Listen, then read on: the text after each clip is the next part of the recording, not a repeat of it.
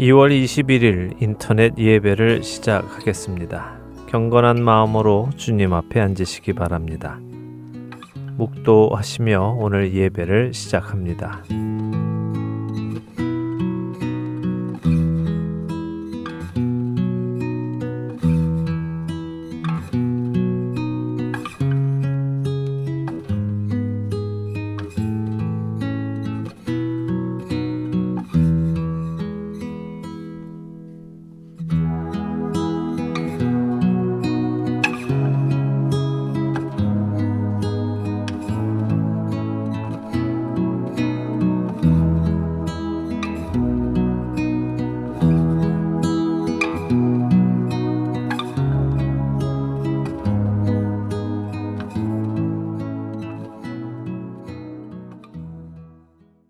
함께 찬송하겠습니다. 새 찬송가 43장, 통일 찬송가 57장, 즐겁게 안식할 날 찬송하겠습니다.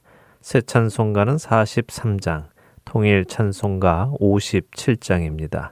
즐겁게 안식할 날 함께 찬송하겠습니다.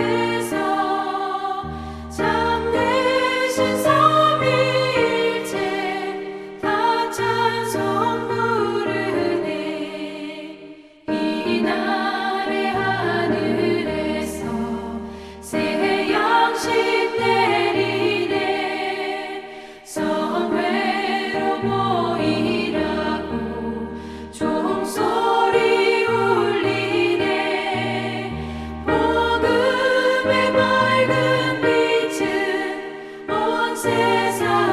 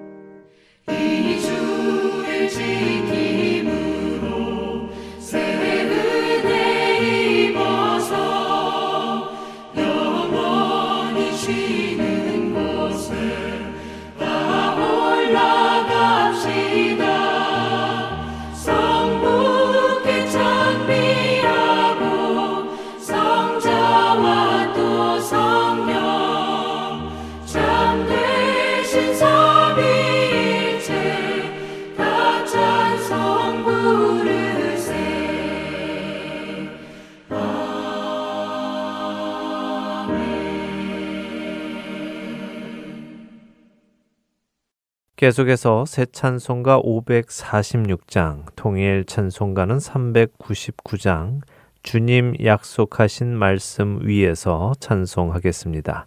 새 찬송가는 546장, 통일 찬송가 399장입니다. 주님 약속하신 말씀 위에서 함께 찬송하겠습니다.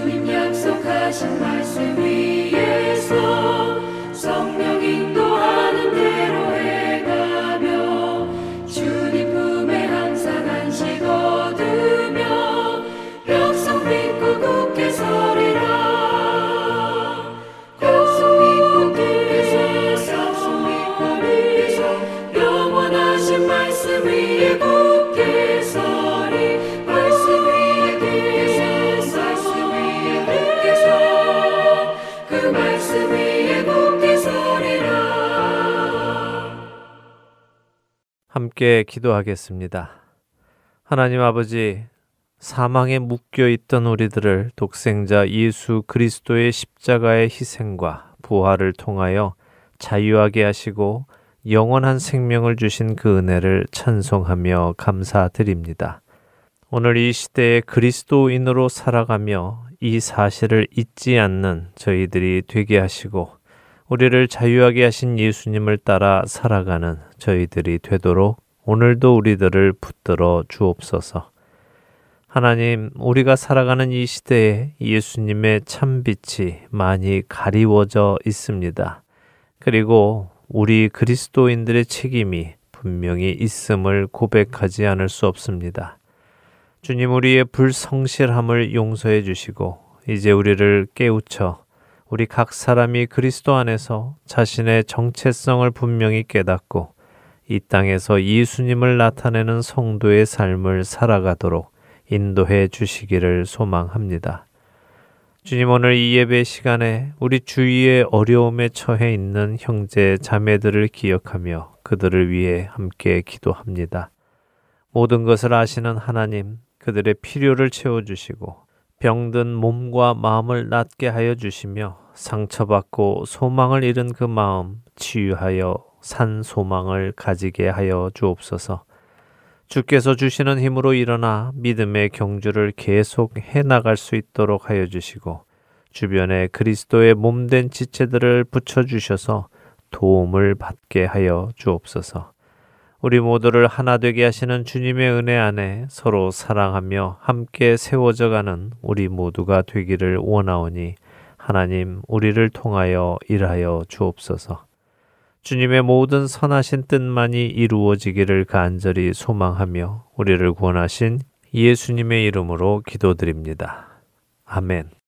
계속해서 찬송하겠습니다. 새 찬송가 258장, 새 찬송가 258장, 통일 찬송가는 190장, 통일 찬송가 190장, 샘물과 같은 보혈은 찬송하겠습니다.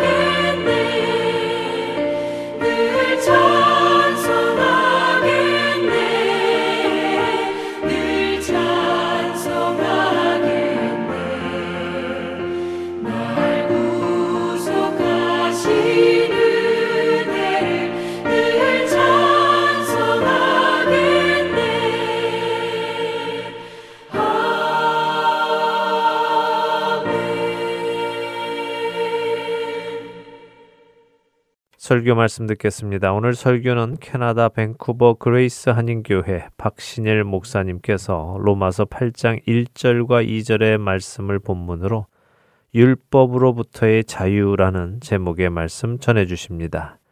먼저 성경 말씀 함께 읽도록 하겠습니다. 로마서 8장 1절에서 2절입니다. 로마서 8장 1절에서 2절 다 찾으셨으면 함께 읽도록 하겠습니다.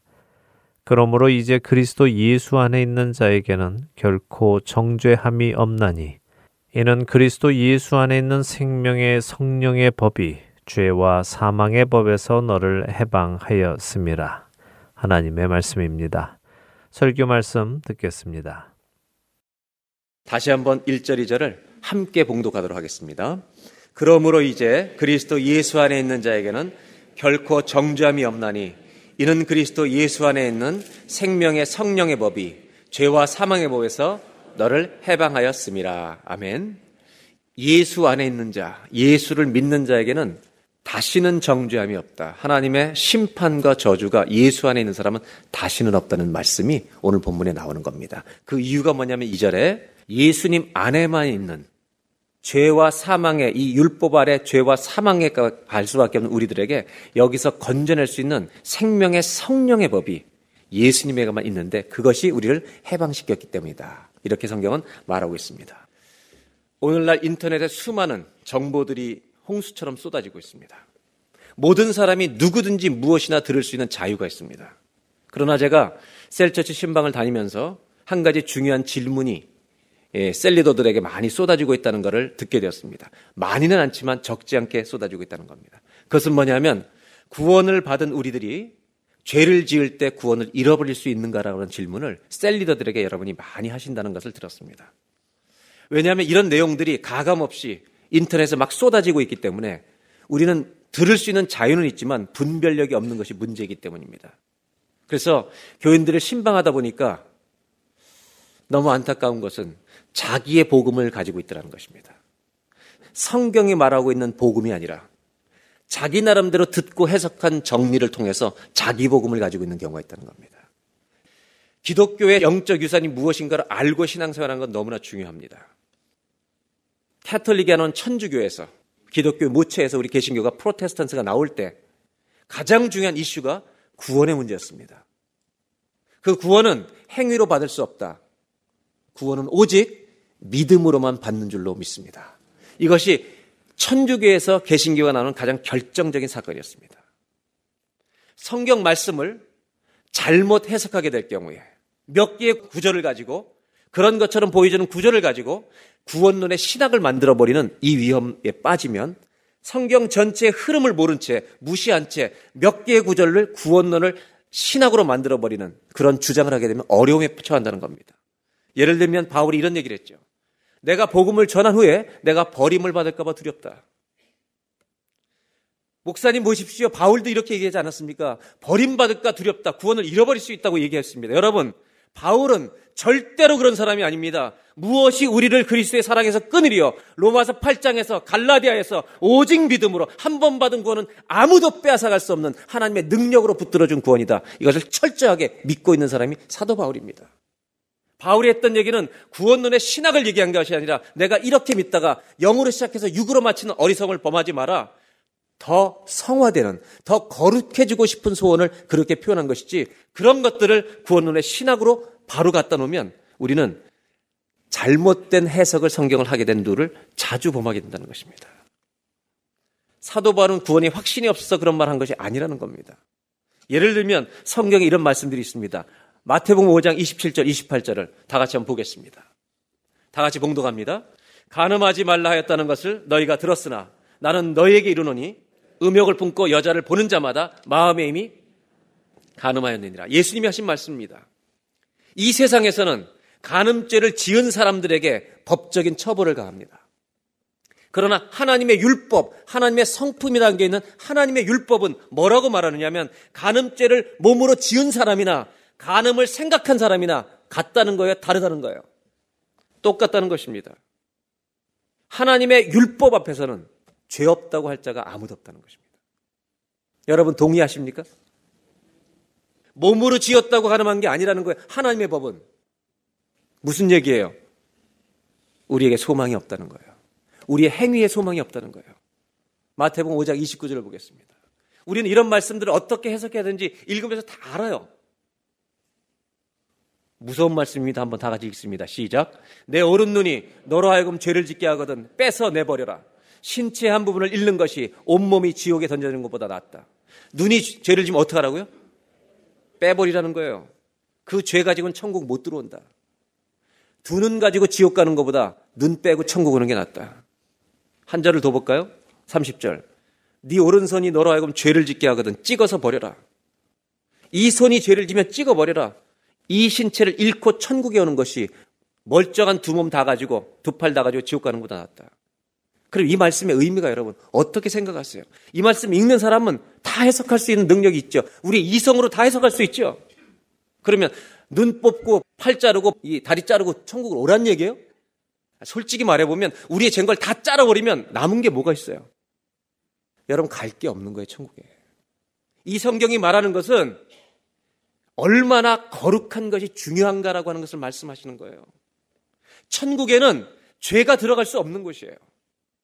죄의 문제가 해결 안 되면 갈 수가 없는 거예요. 하나님은 이만큼 예수님이 하신 말씀에 이만큼 거룩함을 소중하게 여기신다는 거예요.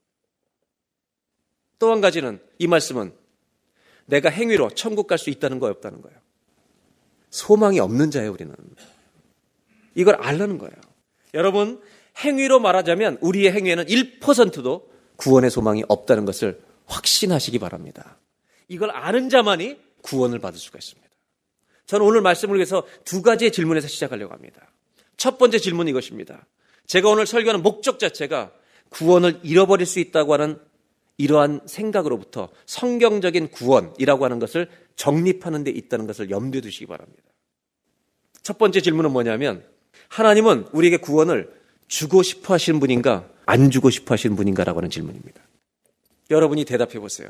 하나님은 구원을 주고 싶어 하시는 분이에요? 어떻게 하든 안 주려고 하시는 분이에요? 그걸 어떻게 하세요, 여러분? 성경을 읽어보면 주님의 성품이 그렇잖아요. 그래서 예수님을 보내주셨잖아요. 하나님이 사람의 몸을 입고 죽어주신 거 아니에요. 우리의 근본적인 구원론의 출발은 어디서 시작돼야 되느냐? 우리에게 구원을 주고 싶어 하시는 분이라는 거예요. 그러면 여러분, 죄인들이 받을 수 있는 구원을 주셔야만 그것이 구원인 거예요. 두 번째 질문이 이것입니다. 우리에게 왜 구원이 필요한가? 우리에게 왜 구원이 필요한 걸 알지 못하면 구원 받을 수 없습니다. 절대로.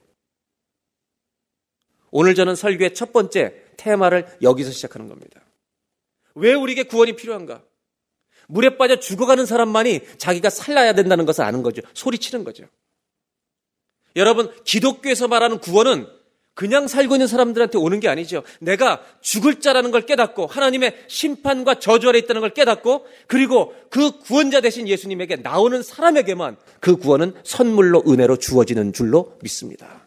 구원은 내가 구원이 필요한 자라는 걸 인정하는 사람만이 받을 수 있는 거예요. 그렇다면 이걸 이해하셔야죠. 내가 구원이 필요한 자라는 걸 깨닫게 하는 것이 뭐냐? 바로 그것이 하나님의 율법이라는 것입니다. 우리 이 땅에 태어나는 순간 모든 사람이 선택할 수 없는 법칙 속에 태어나요. 내가 선택할 수 없는 진리와 법칙들이 이미 이 땅에 다 존재해요.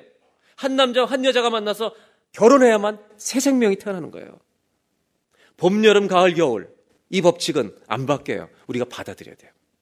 중력의 법칙 모든 물건은 아무리 가벼워도 다 떨어져요. 이거 하나 안 믿으면 죽는 거예요, 우리가. 오늘 여러분들이 그냥 중력의 법칙을 안 믿고 여기 결정하고 나가보세요, 그냥. 나는 오늘부터 중력의 법칙 안 믿어. 실험 한 가지만 해보면 되죠. 아파트 10층에서 슈퍼맨 그리고 떨어지면 되는 거예요, 그냥. 그럼 바로 어떻게 돼요? 즉사예요, 즉사. 내가 선택할 수 없는 법칙들이 존재해요.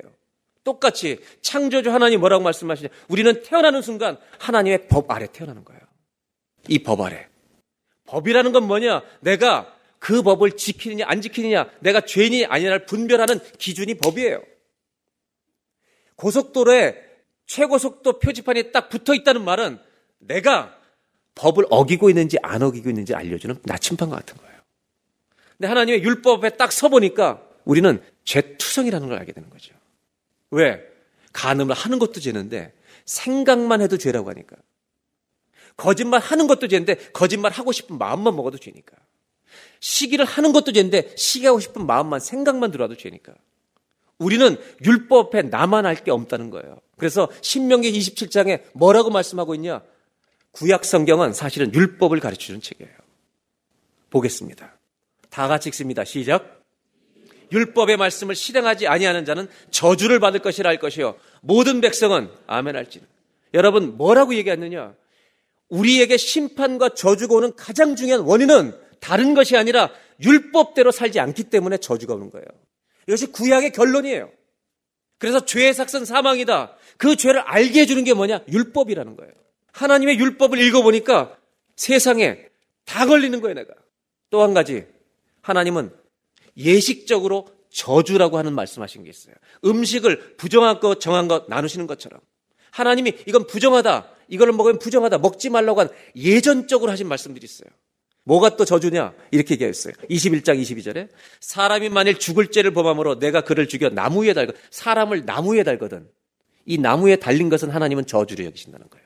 23절 그 시체를 나무에 밤새도록 두지 말고 그날의 장사여 매달려서 죽은 사람은 바로 그날의 장사라는 거예요. 하나님 여호와께 여호와께서 너에게 기업으로 주시는 땅을 더럽히지 말라. 하룻밤을 지내면 그 땅이 더러워져서 속죄 제사를 드려야 되는 거예요. 그 다음에 다 같이 읽습니다. 나무에 달린 자는 하나님께 저주를 받았습니다. 어떤 사람을 저주받았다 그러신다고요? 나무에 달린 자. 그렇다면 사도 바울, 구약의 전문가였던 바울은 뭐라고 얘기하냐? 이 신명기 27장에 아까 읽었던 말씀, 율법대로 행하지 않는 자는 저주 아래 있다는 말을 그대로 인용해요. 왜냐하면 율법에 대해서 가장 잘 아는 사람 중에 하나였기 때문에. 갈라디아 3장을 보겠습니다. 무릇 율법 행위에 속한 자들은 저주 아래 있나니 기록된 바 누구든지 율법책에 기록된 대로 모든 일을 행하지 아니하는 자는 저주 아래 있는 자라. 즉 신명기 27장을 그대로 반복해요. 그럼 율법의 목적이 뭐냐? 3장 24절에 이렇게 말하죠. 다 같이 읽어볼까요? 이같이 율법이 우리를 그리스도께로 인도하는 초등교사가 돼. 우리로 하여금 믿음으로 말미암아 의롭담을 얻게 하려 하며. 뭐를 통해서요? 누구를 믿는? 예수를 믿는 믿음으로만 우리는 의롭담을 받을 수 있도록 하나님이 구원을 계획하셨다는 거예요. 그럼 이 그리스도께서 어떤 일을 행하셨기 때문에 이렇게 우리가 의롭담을 받고 구원을 얻는 것인가? 갈라디아 3장 13절에 구약을 정리하는 말씀을 바울이 딱 한 절로 표현하는 거예요. 다 같이 한번 읽겠습니다. 시작. 그리스도께서 우리를 위하여 저주를 받은 바 되사 율법의 저주에서 우리를 속량하셨으니 기록된 바 나무에 달린 자마다 저주 아래 있는 자라 하였습니다. 왜 예수님이 하필이면 십자가 나무에 매달려서 죽게 하셨는가? 구약의 저주를 이루시기 위해서 그런 거예요. 저주 받은 자가 되신 거예요. 예수님이 돌아가실 때. 누구 때문에? 우리의 저주를 다 가져가시려고. 율법 때문에 심판과 저주를 받아야 될 우리 모든 사람들을 위해서 예수님이 뭐가 되셨냐? 저주가 되어버리신 거예요. 저주를 당하신 거예요. 그러므로 우리가 그 예수를 믿는 자마다 어떤 일이 있느냐? 로마서 8장 1절에. 그리스도 예수 안에 있는 자에게는 결코 정죄와 저주가 절대로 이제는 없는 줄로 믿습니다. 여러분, 구원이라는 것은 뭐냐? 저주가 끊어지는 것이 구원이에요. 율법 때문에 오는 모든 저주가 나한테 끊어져 버리는 거예요. 이 구원이 성경이 말하는 구원이라는 것을 여러분, 아멘, 믿음으로 여러분 고백하시길 바랍니다. 예수를 믿은 자는 하나님의 저주와 심판과 진노는 와요 안 와요? 끊어진 줄로 확신하시길 바랍니다. 그 대신 잘못할 경우에 하나님은 저주를 주시는 게 아니라 자식들에게는 징계를 주신다는 것입니다. 그 이유가 뭐냐? 왜 저주에서 꺼냈느냐? 예수님이 저주가 되셨기 때문에. 우리의 받을 저주를 다 당하셨기 때문에. 나무 위에서. 8장 2절. 이걸 이렇게 표현합니다. 로마서에 그리스도 예수 안에 있는 생명의 성령의 법이 죄와 사망의 법에서 너를 해방하였습니다. 여러분, 율법은 선한 거예요, 나쁜 거예요? 율법은 선한 거예요. 하나님의 성품을 그대로 드러내는 거예요. 그러면 예수를 안 믿는 사람은 율법 아래에 있는 거예요. 그래서 우리는 율법을 보고 이 성경을 읽는 순간 우리가 하나님의 진노와 정죄와 심판을 받는다는 걸 분명히 하는 거예요. 그러면 구원은 뭐냐면 율법 아래에 있는 사람이 내가 심판과 저주 아래에 있다는 걸 깨닫은 사람이 이 저주를 해결해 주신 분이 이 땅에 예수밖에 없다는 걸 깨닫고 그분을 믿는 순간 이 죄와 사망에 이르는 율법 아래에 있는 사람은 하나님이 예수로 말미암아 이 사람이 예수를 믿는 순간 이 법 아래서 은혜의 문이 열리는 거예요. 생명의 성령의 법이 예수님이 이 사람을 죄와 사망의 법에서 해방시켜서 일로 옮겨놓은 것이 구원인 줄로 믿습니다. 옮겨놓은 거예요. 그런데 문제는 뭐냐 하면 구원받은 사람이 죄를 짓고 나서 어떤 생각을 하냐면 자기가 구원을 잃어버릴 수 있다고 생각하는 것은 자기를 은혜 아래에 있다는 사실을 잃어버리고 자기가 율법 아래에 있는 자리로 돌아가 버리는 거예요. 그런데 이런 일은 절대로 일어나지 않아요. 왜냐하면 여러분이 받은 구원이 받았다가 죄지면 잃어버리고 그럼 또 예수 믿어야 돼? 또 예수를 믿어야 돼요? 이전의 믿음은 뭐예요, 여러분? 우리를 구원해 줄 때 30% 구원해 줘요? 50% 구원해 줘요? 100%를 구원해 줘요? 왜 그렇게 안 믿어요? 만약에 죄를 지으면 구원을 잃어버릴 수 있다면 어떻게 이것을 우리가 굿뉴스, 복음이라고 불러요? 절대 그는 굿뉴스가 아니라 배드뉴스예요. 우리의 그렇게 부족한데 죽을 수밖에 없는 우리들인데 100%의 권을 완전히 예수 피로 덮어서 이 사람을 생명의 성령의 법이 지키고 있는 거예요. 못 넘어가도록. 이것만이 성경이 말하는 구원인 줄로 믿습니다.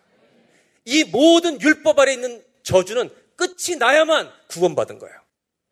그래서 여러분 생각해 보세요.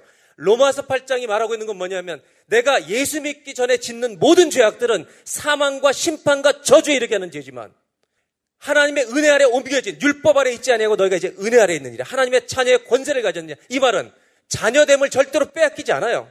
이거 무슨 말이에요? 이제 구원받은 사람이 짓는 죄는 여호와의 심판과 진노와 지옥 가는 죄를 짓는 게 아니라 하나님 아버지의 마음을 아프게 하는 죄를 짓는 거예요.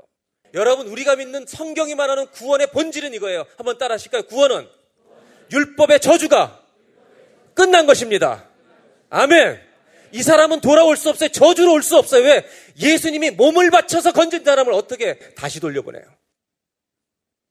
성경이 말하는 구원은 100%의 구원이에요. 이 사람의 죄를 30%만 용서한 것도 아니고 50%만 용서한 것도 아니고 과거만 용서한 것도 아니고 처음부터 끝까지 죽는 날까지 이 사람의 전체를 예수의 피로 덮어준 것만이 구원이라는 것을 이것이 성경이 말하는 구원이라는 것을 여러분 다 성경의 말씀 위에 서서 이 구원을 붙드셔야 평생 구원의 감격이 있지.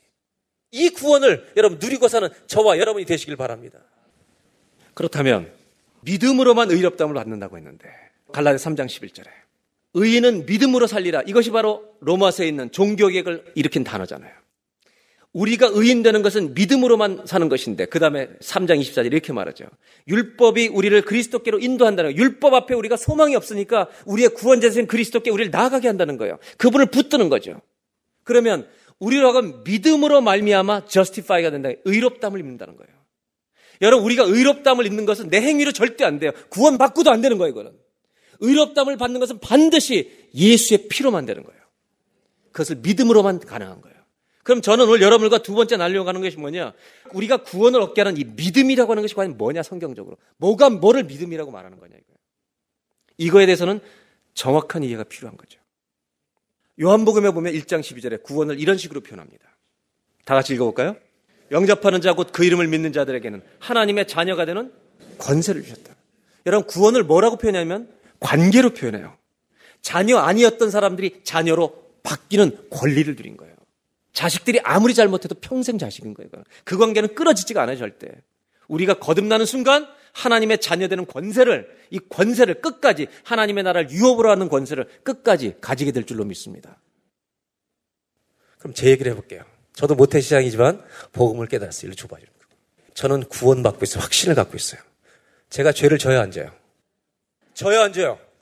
뭐 이렇게 소리까지 쳐요? 여기서 만약에 여러분들이 저 죄 안 짓는다 그러면 이단되는 거예요. 저 죄를 져요. 그렇죠? 그럼 제가 제 감정과 제 생각을 구원 못 받았다고 던지겠어요? 안 던지겠어요? 왜 안 던질까요? 나는 그 감정과 생각을 예수 이름으로 물리치죠. 왜? 나는 말씀 위에 있기 때문에. 하나님 말씀에 있기 때문에. 내 감정은 사단이 나를 넘어뜨리고 아무리 해도 안 가요, 나는. 왜? 난 말씀에 의지하기 때문에. 사탄도 알아요, 여러분. 뭘 아는지 아세요? 한 번 거듭난 자녀들은 지옥으로 못 데려가는 걸 사탄도 알아요. 그래서 사탄의 목적은 뭐냐? 사단의 전략은 뭐냐? 우리를 지옥으로 데려가지 못하는 걸 자기들도 알기 때문에 사단의 전략은 예수 믿는 사람답지 못하게 사는 거예요. 만드는 거예요. 정죄감을 자꾸 주는 거죠. 성숙한 사람은 안 움직여요. 어떻게 죄를 졌을 때 감정과 생각이 자꾸 넘어뜨릴 때 바로 어떡하냐? 아버지 앞에서 고백해 버리는 거예요. 고백해야만 여러분들 관계가 교제가 회복되는 거예요. 하나님. 구원의 감격 회복되는 거예요. 그럼 제일 위험한 사람들이 어떤 사람이냐? 교회를 다녀요. 교회를 다닌다고. 예수를 안 믿어. 예수를 들었어요. 그래서 중세, 종교개혁이 끝난 다음에 청교도 시대 17, 8세기 이제 지나면서 가장 많은 사람들에게 청교들이 설교했던 게 뭐냐면 유사 그리스도인을 주의하라는 거예요. Almost Christian. 오늘날 현대 교회 여기 다 나와 있다고 저 예수를 믿는 믿음을 가지고 나오는 거 아니죠. 매주 교회 나오신다고 구원받는 거 아니라는 것을 저는 똑바로 여러분들 얘기하는 거예요. 누구를 믿어야만 돼요? 예수의 피를 믿어야 돼요. 근데 문제는 교회를 다니는데 그냥 사업 잘 되도록, 복 받도록, 건강하도록 이것만 가지고 교회를 다니는 거예요. 근데 문제는 뭐냐면 이 사람이 자기가 구원받을 줄로 안다는 거예요. 자기가 예수를 믿은 줄로 아는 거예요. 어떤 사람은 심지어 이렇게 생각, 예수님이 나를 위해서 돌아가셨대. 이것까지 지식으로 알아요. 지적인 동의, 믿음이 아니에요. 믿음이라고 하는 것은 결단의 영역이에요. 알고 느끼고 내 평생을 이분께 믿음으로 맡깁니다. 그런데 축복받으러 교회 다니다가 자기가 죽는 날 이제 천국에 들어갈 줄 알잖아요. 이렇게. 들어오는 날 역사적 사건이 일어나요. 천국에 들어가는 날 이게 들어갈 줄 알잖아요. 어떤 일이 일어나면 가짜라는 게 들통이 나는 거예요. 30년 교회 다니도 못 가는 거예요. 예수를 만나지 못하면 가짜가 들통이 나는 거예요. 마지막에. 구원은 오직 믿음으로만. 구원은 오직 믿음으로만 예수를 믿는 믿음으로만 의롭다 받는 거예요. 그래서 영어 성경에는 제가 일부러 써는 거예요. The blood of Jesus Christ.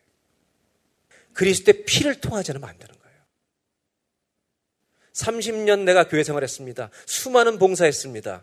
헌금했습니다. I don't know you. 내가 너를 알지 못한다. 이런 비극 앞에 서는 사람이 한 명도 없기를 주의 이름으로 기원합니다. 기도하겠습니다. 아, 하나님의 은혜로 이 쓸데없는 자, 왜 구속하여 주는지 난 알 수 없도다.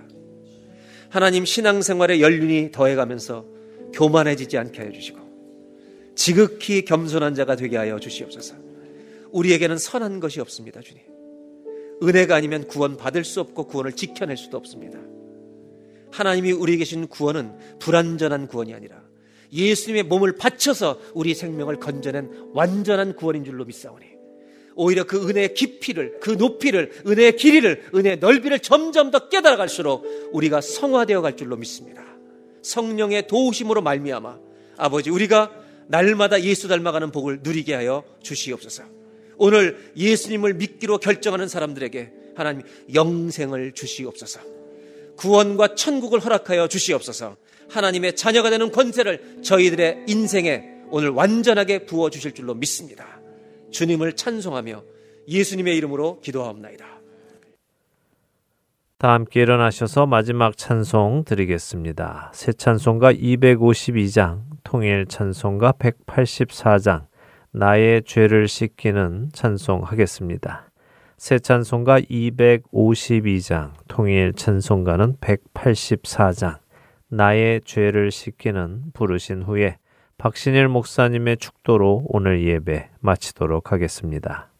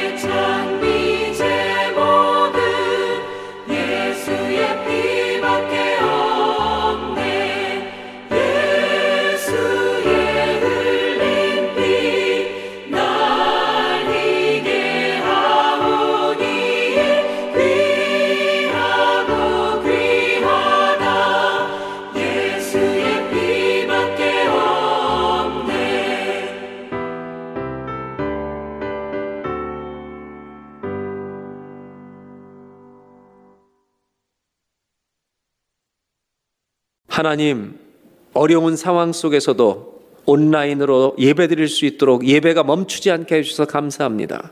그러나 성전에서 예배 드리고 싶은 소원들이 우리 모두에게 있음을 고백합니다. 하나님 속히 이 날이 오도록 이 질병이 하나님의 은총으로 이 땅에서 치유될 수 있도록 은혜의 문을 활짝 열어 주시기를 간절히 기도합니다. 지금은 우리 구주 예수 그리스도의 은혜와 하나님 아버지의 한이 없으신 그 놀라우신 사랑하심과 성령님의 인도하심과 동행하심과 붙들어 주심과 충만하게 하심이 오늘 예배를 드리고 있는 모든 성도님들의 가정 위에 우리 선교사님들의 인생과 자녀들 위해 지금부터 영원토록 함께하여 주시기를 간절히 축원하옵나이다.